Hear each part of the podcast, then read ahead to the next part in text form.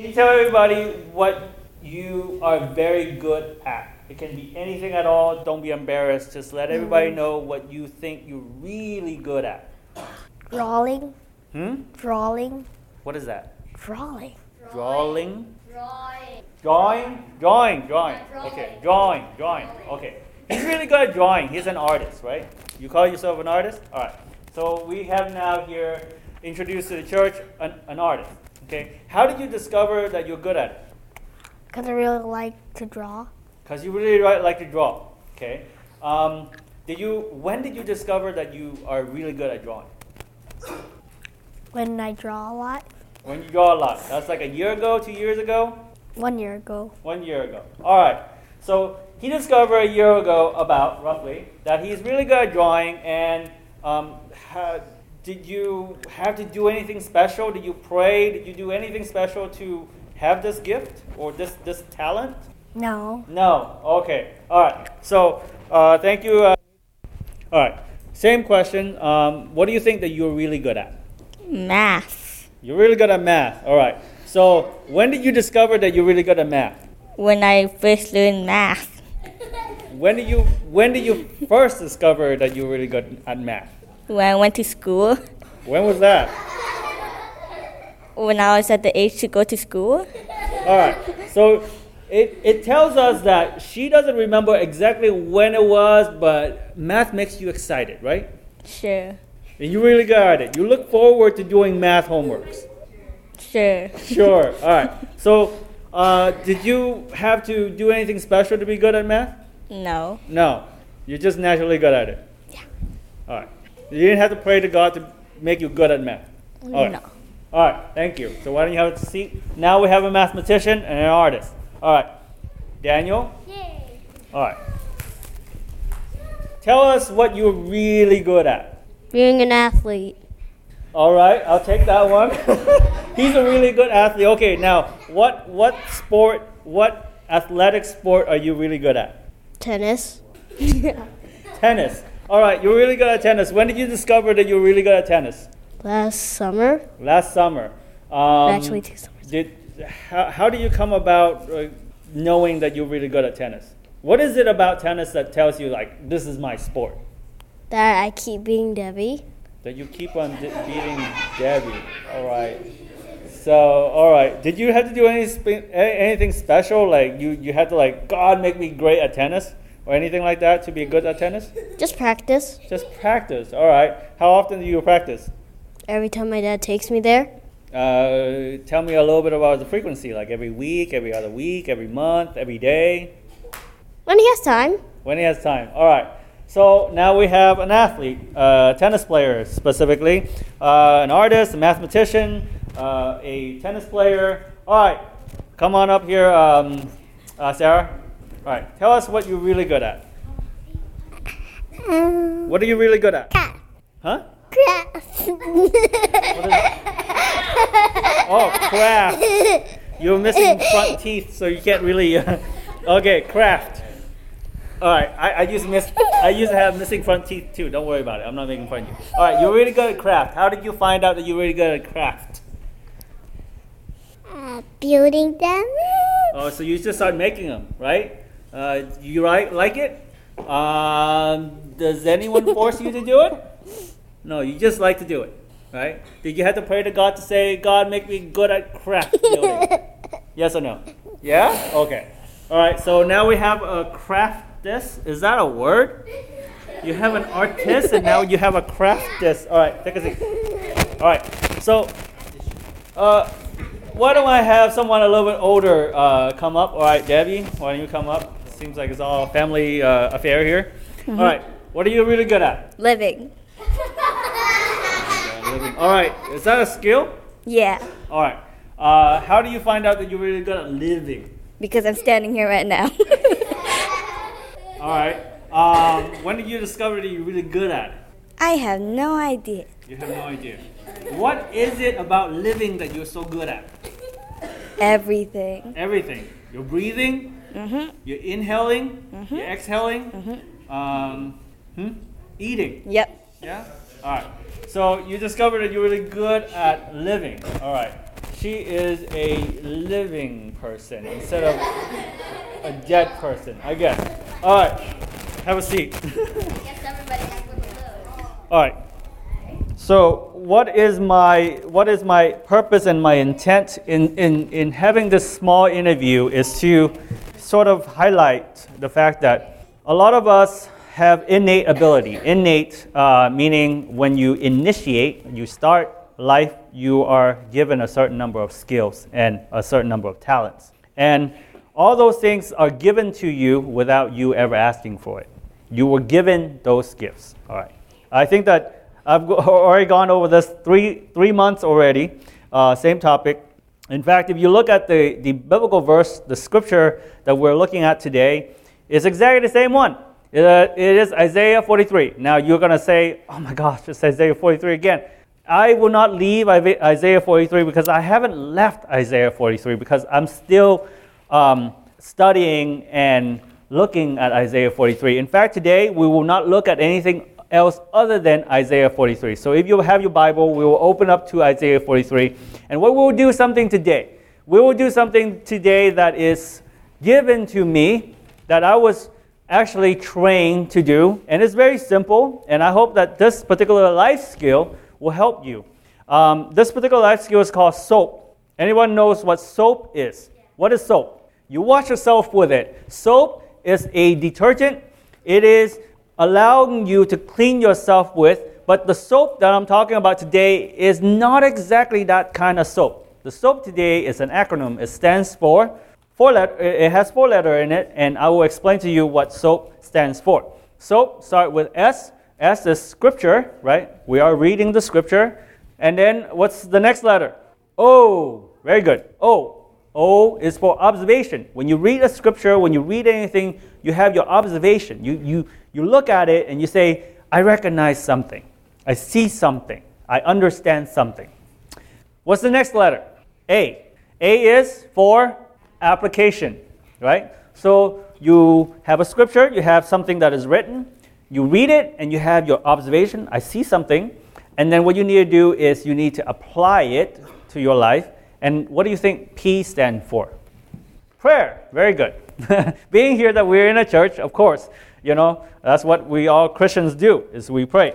We pray that we can actually use that scripture in our life to apply it to be consistent, to actually do it. We ask God for the strength, for the wisdom, for the ability to apply in our lives. Again, this comes back to why I asked a whole bunch of people to come up to share with us the abilities that they have, what they're really good at, right? And one of the things that you're not going to be really good at is prayer, reading the Bible, right? I haven't, I haven't seen anybody said, well, uh, one of my talent is to read the Bible, or one of my talent is to pray. Right? I, have, I haven't heard that. So today, this is something that we need to work on. This is something that we actually have to work really hard on.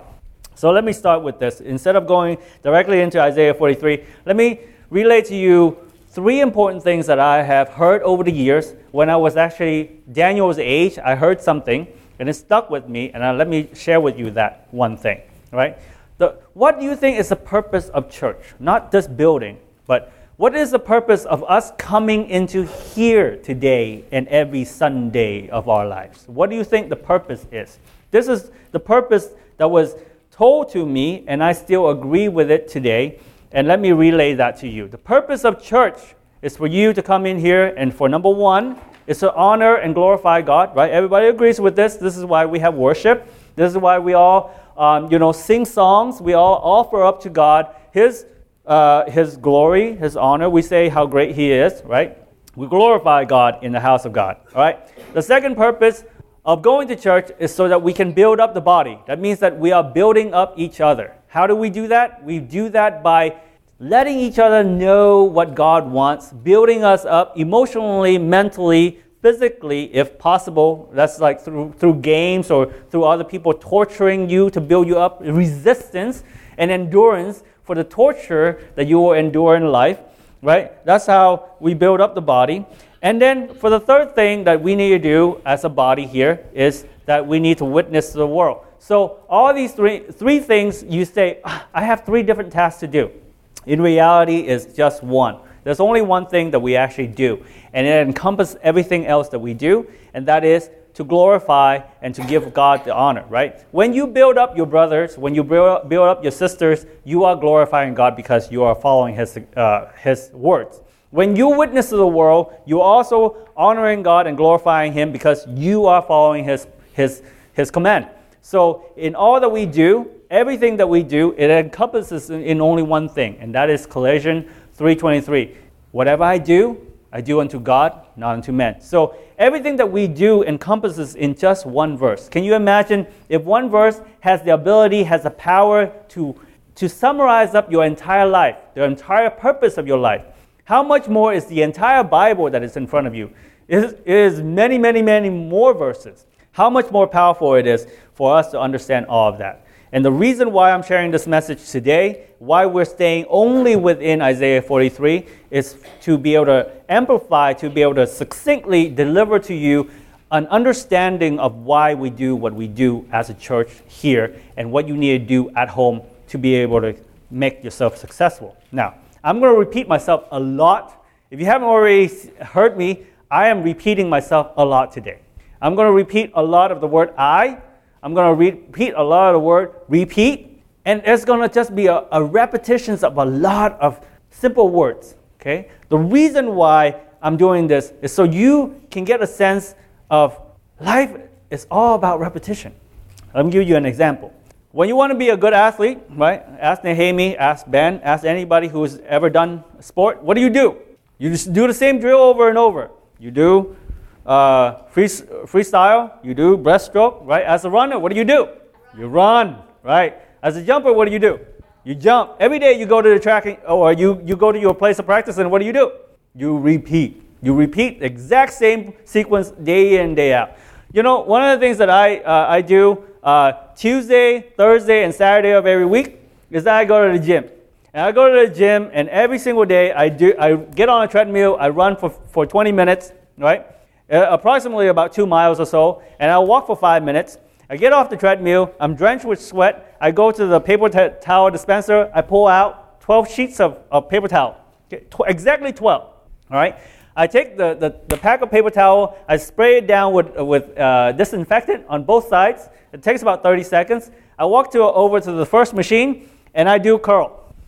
I do five sets, right? And then I walk over to the, uh, you know, so essentially it's a routine. I do exactly the same routine. It takes me about uh, one hour, 38 minutes. Then I get into the shower, and then I shower, and I get back into the car, I go home. Okay? Occasionally, uh, my wife would join me. I, am making fun of her. She joins me every single time, right? So this is our routine every Tuesday, Thursday, and Saturday, either after work or on Saturday in the morning. This is our routine, right? I go to the gym. I started this routine in February, right? And uh, what has it gotten me up to this point? All this repetition. No, that's exactly the point I want to make. I'm not any different. I'm not physically stronger. I haven't grown an inch of muscle, right? It's not that.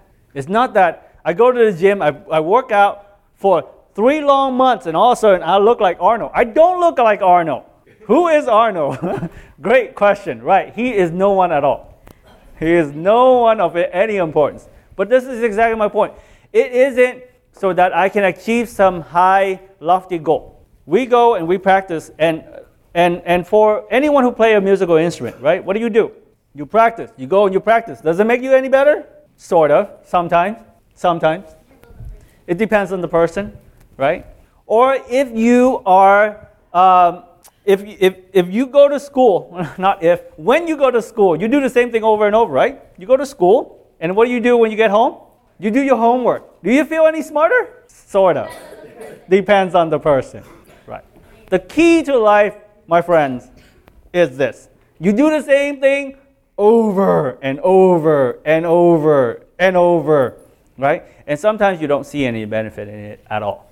You don't see that you're growing inches of muscle. You don't look like you're beefed up. You don't look, you, you know, uh, when I was in, in high school and I run track, right, I do the 440, uh, one circle around the track. I was stuck at 60 second point two for the longest time, for like a year. Okay? It's because I kept on doing exactly the same thing. Start out really fast and then go and then burn myself out and then slow down, slow down. I could never break the one minute mark. Okay? Until I worked with a coach and the coach said, you know what? Why don't you pace yourself down at the beginning? Reserve your energy and, and, and really go all out at the end. Your 100 last meter, you just go all out. Instead of going all out at the beginning, you go all out at the end, right? Just build up a comfortable speed and then you go all out at the end, right? In the beginning, I was like, dude, that's hard. Like, how do I know, even know what all out is? I am doing all out at the end. I'm still not any better, right? But I listen, I modulate it, I change. There has to be a change. You do the same thing, but you have to recognize where you are. You change, you modify, you want to have that purpose. I want to break the 60 seconds. By the end of my second year, I was doing 52 seconds, right? This is exactly what every athlete understands. It's not that you do exactly the same thing over and over, it's that you modulate. You change little things. You change key things because you want to achieve something. Um, and the last example that I want to give before I go into the message is this. Okay, did anybody see uh, the Warriors games last night? It was terrible. It was the worst game. Like I was sitting there, I wasn't even watching the game. Okay, but what I did watch is the ending. The end is where uh, Coach Popovich, which is the coach for the San Antonio Spurs, he was giving a, a very brief conference. It's roughly about 30 seconds or so. He got up on the, onto the podium. They were asking him two questions. I don't remember what one of the other questions was, but the second question was, um, how do you, how do you, what do you think, how do you think your team did? And you know, his face was very sad because they just lost, right? His face was really sad. And he looked into the camera and he said with full honesty, as you can see from his face, he said, My team did everything that was asked of them. They could not have done better. That's all he said. My team did everything that they had been asked of, and they could not have done better, and they lost. Do you know what they're doing today after they lost? Yeah, they're practicing. They're going back into the gym. They're practicing for the next game. Life is all about repetition. Even when you lose, even when you didn't achieve the goal that you wanted, even when you have aspiration to be the best, even you have, when you have aspiration to be better, sometimes it doesn't work out that way. And what do you do? You go and you repeat everything that you have done in the prior day. You go back doing homework, going back to practicing, you're going back to repeating the same thing over and over. And it's not that you desire to do so, it is not because you want to do that, it is because that is what you need to do. Okay. Let me uh, go into Isaiah 43. What we're going to do right now is soap. Okay, this is what I do, and I hope that this particular skill set that I'm about to share with you will help you to read the Bible, to look at scripture verses, to look at it and see how does it apply to me, and how will this help me. Right. Before I do that, let me let me uh, let, let me uh, share with you something that probably a lot of you already know. Okay. Calvin here, right? Calvin, who sits right here, right in front of you, right? I'm very proud of this young man. I'm even more proud uh, of, of Marissa than Calvin, but let me talk about Calvin first, right? Right, so he is a little bit behind in his, in, in his Awana book, right? Like some of you are. And, um, and so to encourage him to study harder, what do I do? What did I do? I haven't, right? I haven't given you any milk tea yet, right? I haven't. Right. Today will be my fulfillment of that, of that promise, but I haven't. And yet, with that promise, right, Calvin is actually progressed. He has studied, and he has actually finished a lot of sections. I don't know how many. I haven't kept really kept track. But the, the whole purpose to church, the whole purpose why we're here, is so that we can encourage each other, to push each other to do more, to do better, to excel, and to achieve. That is the, peop- that's the reason why we're here. The reason why we're here is to build you up. Very similarly with Dylan, similarly with Marissa, right? What we want to do is to help you achieve. If that means that we're going to have to feed you milk tea, problem solved. If all it is, if all of life problems can be solved with milk tea, by golly, I'll own a store, right? But all of life problem isn't solved with milk tea, unfortunately. All of life problem, I suspect, is solved when you know the Bible.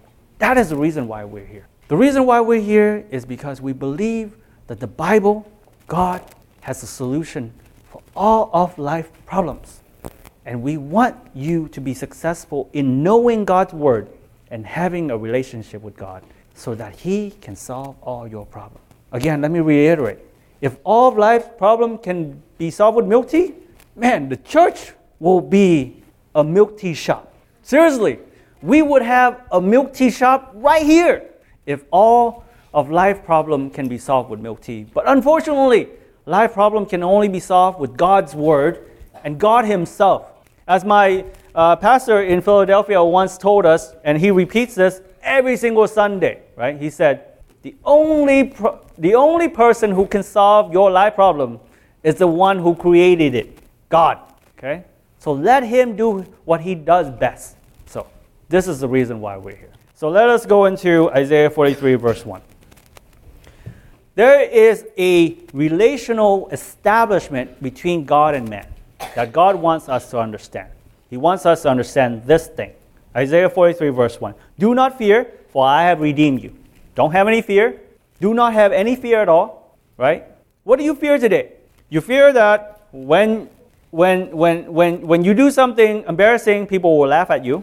You fear that no one will care for you. You fear that you'll be alone for the rest of your life, that you have no friends, that you got no one who likes you on Facebook, right? No, those are not your fears. There are fears that you have that I have no idea about. But I know that God does, right? And how we keep on repeating this. I don't know what your fears are. I don't know what your problems are. But I know God has the answer. But I know that God knows what your problems are. Okay? You didn't do anything to deserve God's affection. You didn't do anything for God to say, don't have any fear. I got you. I got this. You, ha- you have not done anything to do that, right? He's speaking to everyone from Sarah all the way up to the oldest person, like so. He's saying the exact same thing. Don't fear anything. Don't be afraid, right? So what am I supposed to do if I don't have any fear? What am I supposed to do instead of being fearful? What you are asked to do is to be a witness. All of Isaiah 43 boils down to only one key verse, one key word, okay? And that is witness. Be a witness for God. Now, I'm, I'm throwing that out there because I want you to think about that word as the rest of this message is being shared. All God wants from you is to be a witness. That's it. One word, witness. I will come back to this verse in about 20 minutes or so, and we will conclude on that word, witness. Okay? Not a Jehovah Witness, that's a religion. Just simply witness. You, God wants you to be His witness, okay? Not to follow a religion, okay? Just be His witness. What that means what that entails, what that means to you today will be explained in this message. Okay? Isaiah verse 40, uh, chapter 42, verse 2 says this When you pass through the water, I will be with you. When you pass through the river, it will not sweep over you. When you walk through fire, you will not be burned. The flame will not set you ablaze. He said, Don't be afraid. There are going to be a, a lot of hard situations that you're going to go through, but you will go through it. But the most important thing you have to understand is that it cannot kill you. It cannot overcome you. It will not drown you. It will not burn you. It will not do anything to you at all. So do not be afraid. Don't fear the things that are coming at you, that you are in the middle of, that seems difficult, that seems overpowering. Don't be afraid. Why? Because He is with you. Now, it's easier said than done, right? I got this. Like God, forgot to say this, you didn't even hear it. You're hearing it through this verse. You're hearing it through me. I can't save you, like I said. I don't even know what your problems are. I have no idea what your fears are. For me to say it to you, it means absolutely nothing. You're saying, you can't help me. You can't save me. God isn't here. I don't see him. And yet, um, what I'm telling you is, this is what God's saying. He's saying, don't be afraid. Do not be afraid. In verse 4, repeat again, you are again redeemed. Repeating, you are redeemed. God's got you in his hand. Since you are precious and honor in my sight, and because I love you, I will give people in exchange for you, nations in exchange for your life. God is willing to exchange worlds, nations, a lot of people for you. He's, he's laying it out. Do not be afraid. I'm with you through all the hardships and all the things that you had to, to face. And in fact, I honor and I love you, and I'm willing to exchange a whole lot of people's lives for you. Okay? That is what God is saying. Again, in verse 5, he said again, do not be afraid. Okay? Why, why is there so much repetition? Why am I repeating myself so much? Okay? Because there are fundamentally only two things that drives you. Fear and passion. When we did the little interview earlier, right? Nathan came up and he said, I'm good at drawing. And I asked him, why? He says, because I like to draw. Sarah, right? Very young. She said she's good at craft. Why is she good at craft? Because she likes it. She likes to do it. Okay? Now, if you ask an adult, right? And you ask them, it's like, why do you go to work? Some people will say, because I love my job, right? You ask me, I'll tell you, I love my job. My job is, I have no idea. I make it up as I go, right? It's just like Sarah and Nathan. I just make it up as I go, right? No one tells me what I need to do, so I just make it up as, as I go. That's why I love my job. For other people, it's like, man, I really love my job because it pays me. Because ultimately, what it does is that it pays the bill, right? Because I'm afraid that if I don't do my job, I'm not going to be able to take care of what I need to take care of. It is fear that drives us, right? Why do we want to do well in school? There's only two reasons. Number one is because I really love school, like Joanne, right? I really love math, right? I really love math. I'm going to do math day in, day out. Sure, she said, right? I'm going to do math day in, day out because I love math, right? Wait until she gets to trig. and then let me ask her again whether or not she still loves math or not. Right? Maybe she will. Maybe she'll be like me and say, no, I don't really like math anymore. Uh, but, or there's another reason why we go to school because of shame, fear that we cannot be as good as our friends, be afraid that we are not as smart, right? We don't do as well, right? So we try really hard to cover what the gap is between our intelligence and our friends, right? I don't know how your school does it, but in, in, in, uh, when I was going to school, they rank us uh, by our rank in the entire class. So let's just say you're junior. They have 400 students in a junior class. They rank you from 1 to 400. And they actually put up a sign that puts your last name, your first name, and then your rank number, right? So you go and you look and you're like, oh my gosh, I'm down here. So shameful, so shameful, right? And then so what you do is out of that fear, you try to do harder. You try to work harder to elevate yourself. I will come back to this word elevate in a minute again. But again, that's fear. It's not because you love school, it's because they shame you. They put your name up there and you look and you say, oh my gosh, I'm dumb, right? And it shames you. And you have to do better to try to overcome that shame. It's either fear or passion. Those are the only two things that drives us. It's either that we are afraid or it is because we love doing it. Do not be afraid. God's telling you there are only two ways of doing life. One is our fear, the other one is our passion. God says, do it out of passion. Now, when we come back to the word witness, we will talk about what that passion entails. Okay? Again, he comes back and he said, Don't be afraid. You're not alone. He gives you another, another perspective here. Don't be afraid because you're not alone. You think that you're the only one with fear? You think that you're the only one who has things to be fearful of? Don't be afraid. In verse 6 through 7, he said, I will say to the north, Give them up, to the south, do not hold them back. Bring my sons from afar, my daughters from the ends of the earth, everyone who is called by my name, whom I created for my glory, whom I have made. Form and made, right? God is saying, I made everything. Now let's gather up everyone. Bring them forth to me. Come, let them come back to me. You can only not be afraid of the things that you don't understand, of the things that you don't know, where you know that God has gotten your life, right? Okay, so that's just the preamble, that's just the introduction to all of why you should not be afraid, why you should be a witness for God, and what does that entail. Okay, in the second part, this message talks about this. What is the purpose of this relationship? Again, I want to go back and say the purpose of this relationship between you and God is so you can be a witness for Him. Okay? Isaiah 43, verse 10 says, You are my witnesses and my servant, right? He leaves no question in what he wants from you. He says again, let me re- reiterate this point. You are my witnesses and my servant, whom I have chosen, so that you may know and believe me and understand that I am He. Period. Before me, no God was formed, nor will there be one after me. Aside from God, he said, there is no one else for you to rely on. If you want to have no fear, look at me. If you want your life to have meaning, look at me. If you want your life to be rich, look at me. He's saying, besides him, there is no one else. Before him, after him, no one else. If you look to other things out there, nothing there. The only thing that is guaranteed is God. So therefore, the only thing that you can be is be his witness. That is what that verse says. You are my witnesses, my servant who I have chosen. That's what he is telling you. That is your purpose for your life. Okay? Why is this important? Isaiah verse 43, verse 8 says this Lead out those who have eyes but are blind, who have ears but are deaf. Your purpose in being witnesses is for that single purpose only. There are people who are blind, yet they have eyes. They are have ears, and yet they're deaf. And your purpose in life is to be witnesses to those particular people.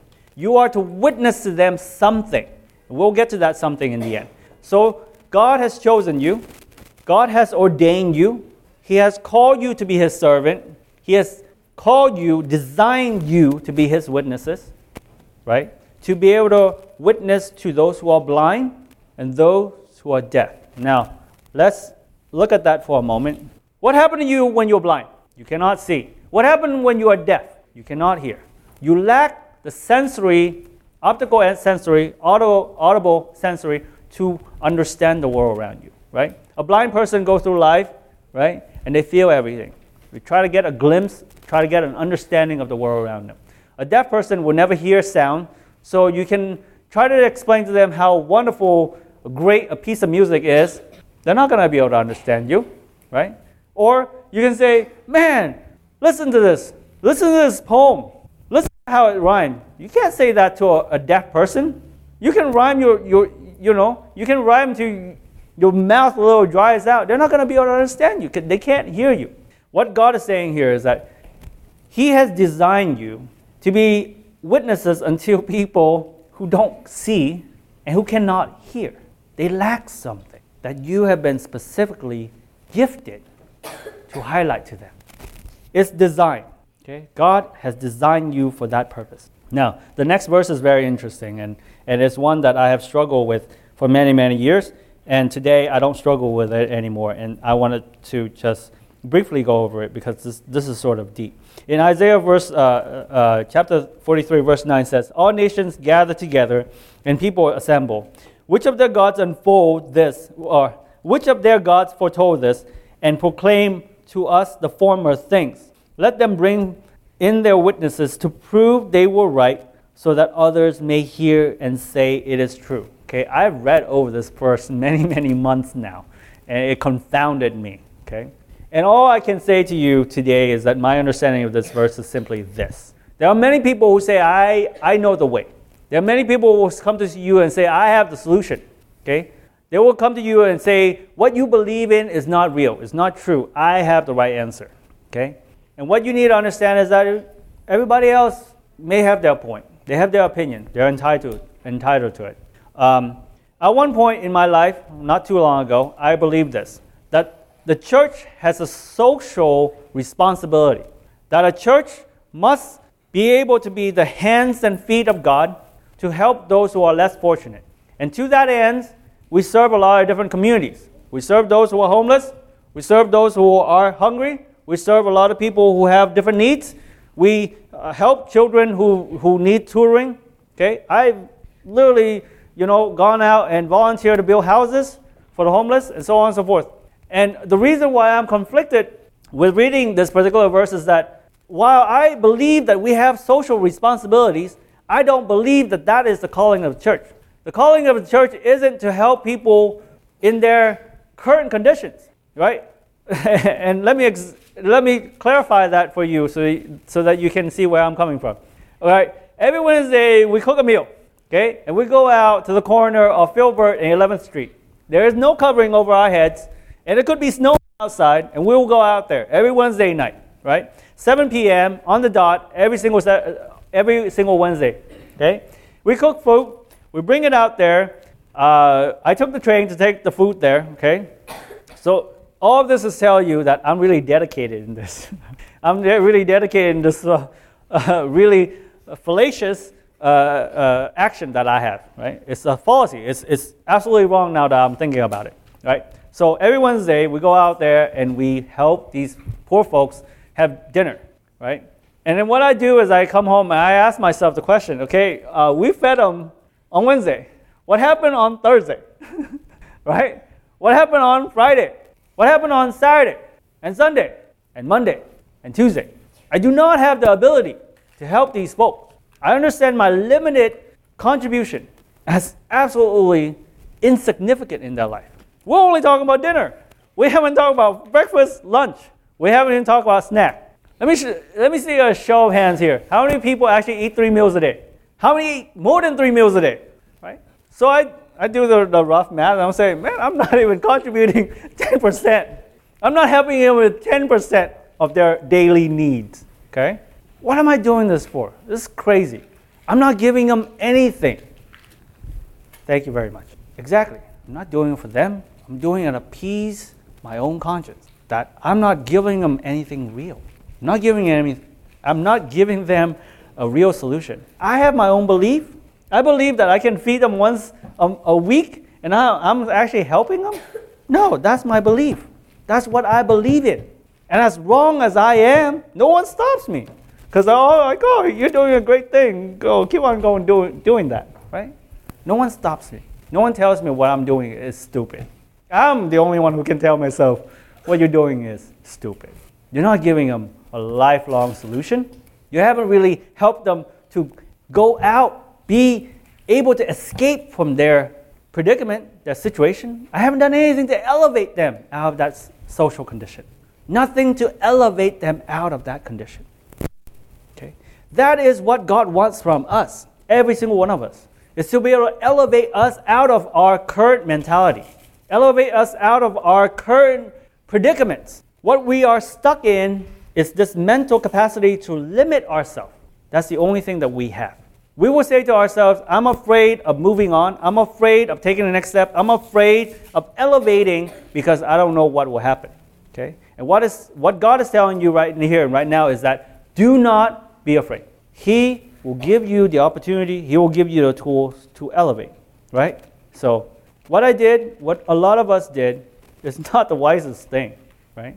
But again, you have to be able to go through that experience.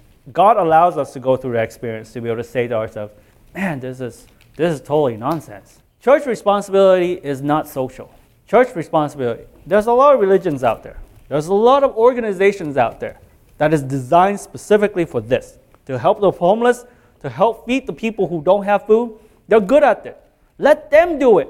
Okay? What we need to do as a, as a church to, is to feel, fulfill that one responsibility is to gl- give glory and honor to God in all that we do. Okay? That is to build up the church in its physical, in its emotional, in its spiritual aspect. To build each other up here, emotionally, spiritually, allow us to be strengthened. Okay? So, what does God need from His witness? What does God need from us? What does God want us to get? Isaiah 43, verse 11 through 13. I'm almost out of time here, but you know I have only gone through half the, half the chapter. So again, let me uh, explain. Scripture, observation, application, and prayer. That's what all you do.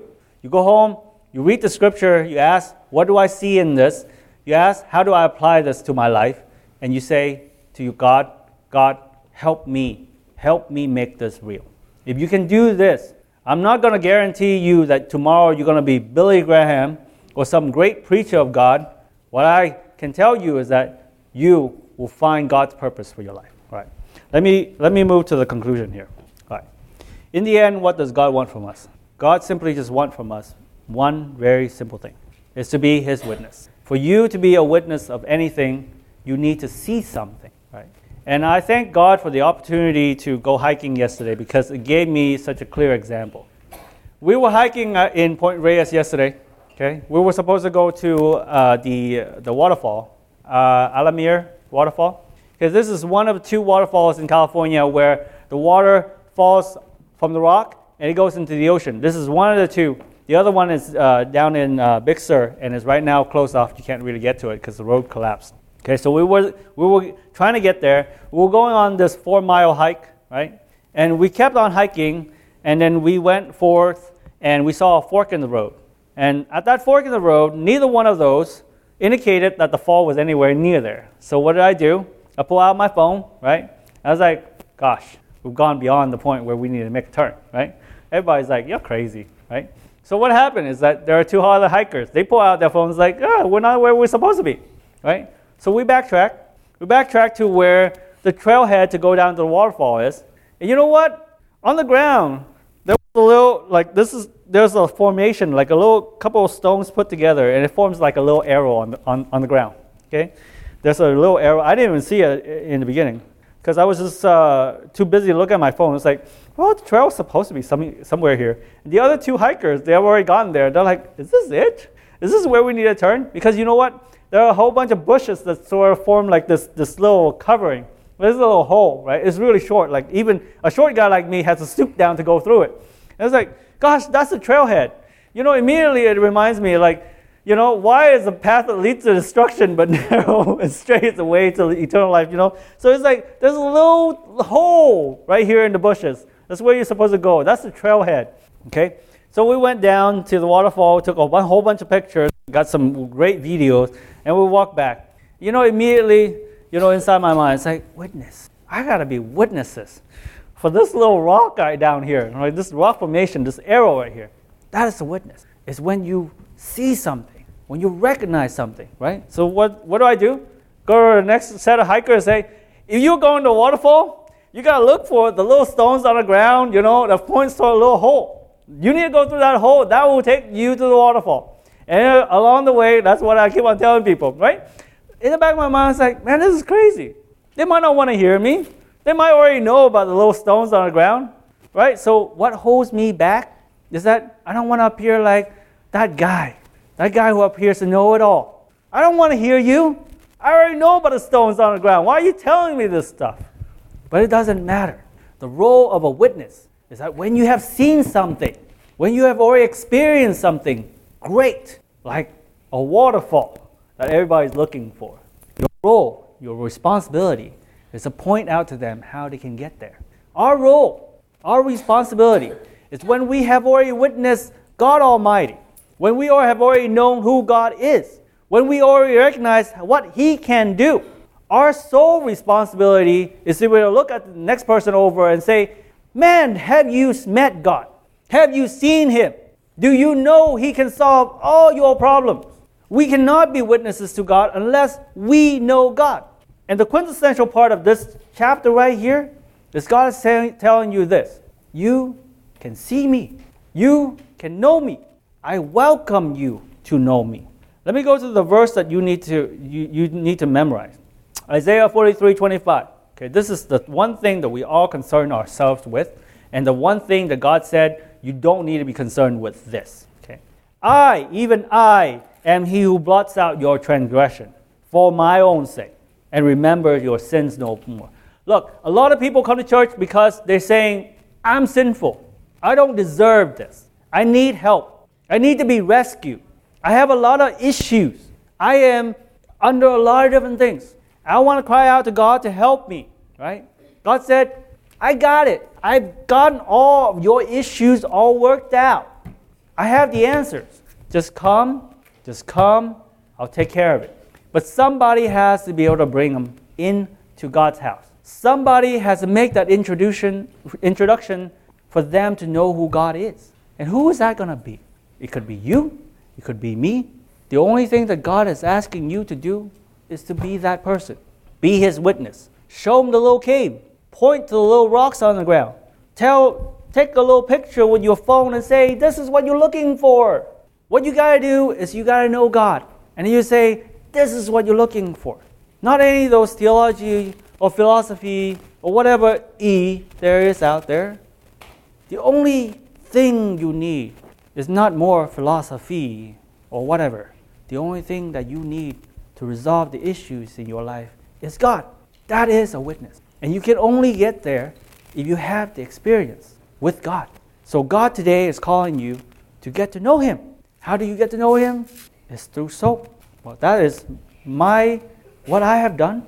Read His Scripture, look at the observations, ask the question, how does this apply to my life? And then pray. Pray that it applies to you. Praise, praise that you can apply it to your life so that you can be a witness, so you can help them spiritually. Help on a, on a fundamental level, not feeding them once out of a week and asking, is that enough? really, be a person who can really help someone else at a fundamental level.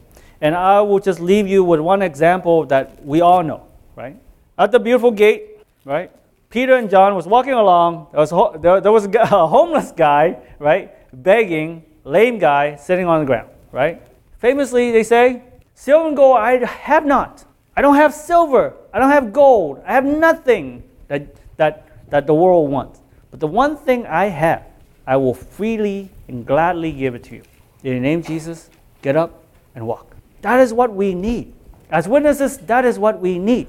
We need to have that kind of experience with God. We need to have that immersion with God. We need to have the full understanding of who God is to us. So we can say to someone else, What I have is what you need. What I have is God. And that's who you need. That is the purpose of a witness. Heavenly Father, we thank you, Lord, for this opportunity to be in your house, Lord God. I pray that we give you all the glory. We give you all the honors, Lord God. Lord, I pray that you would allow us to come together to build each other up, Lord God. We pray that you will give us every opportunity, every tool, everything at our disposal, Lord God. Make our brothers, our sisters, Lord, stronger in you. For them to be witnesses of you and for you. So that they can see you, so that can, they can see your mighty hands, so they can see how you have helped them, Lord God. And in turn, they can help others come to you. Lord God, today I, I ask for true conversions of our heart, Lord God, so that we can actually witness you to then become witnesses ourselves, Lord, to be fully converted and to be, uh, to be immersed completely in you, Lord God. To know that you are the only source of life and the only source of solutions for our problems. Lord, I pray that we would be removed from all fearful situations, that we have no longer have any more fears in our lives, that we walk boldly, not because of our own understanding, not because of our own abilities, Lord God, but we are confident and we are bold because you are behind us, that you propel us forward, that you have got everything covered. Lord God, allow us to believe. Believe that you are the one who is leading our lives, and that your purpose for our life is to be your witness, Lord God in all that we do, in all that we say, Lord God. Let us glorify you. Let us be witnesses unto you, Lord God. I pray that you will be with us for the rest of today and for the rest of our lives, Lord God. Allow us to experience you so clearly each day that we can be effective witnesses for you. I thank you, Lord, and I pray in the name of Jesus. Amen.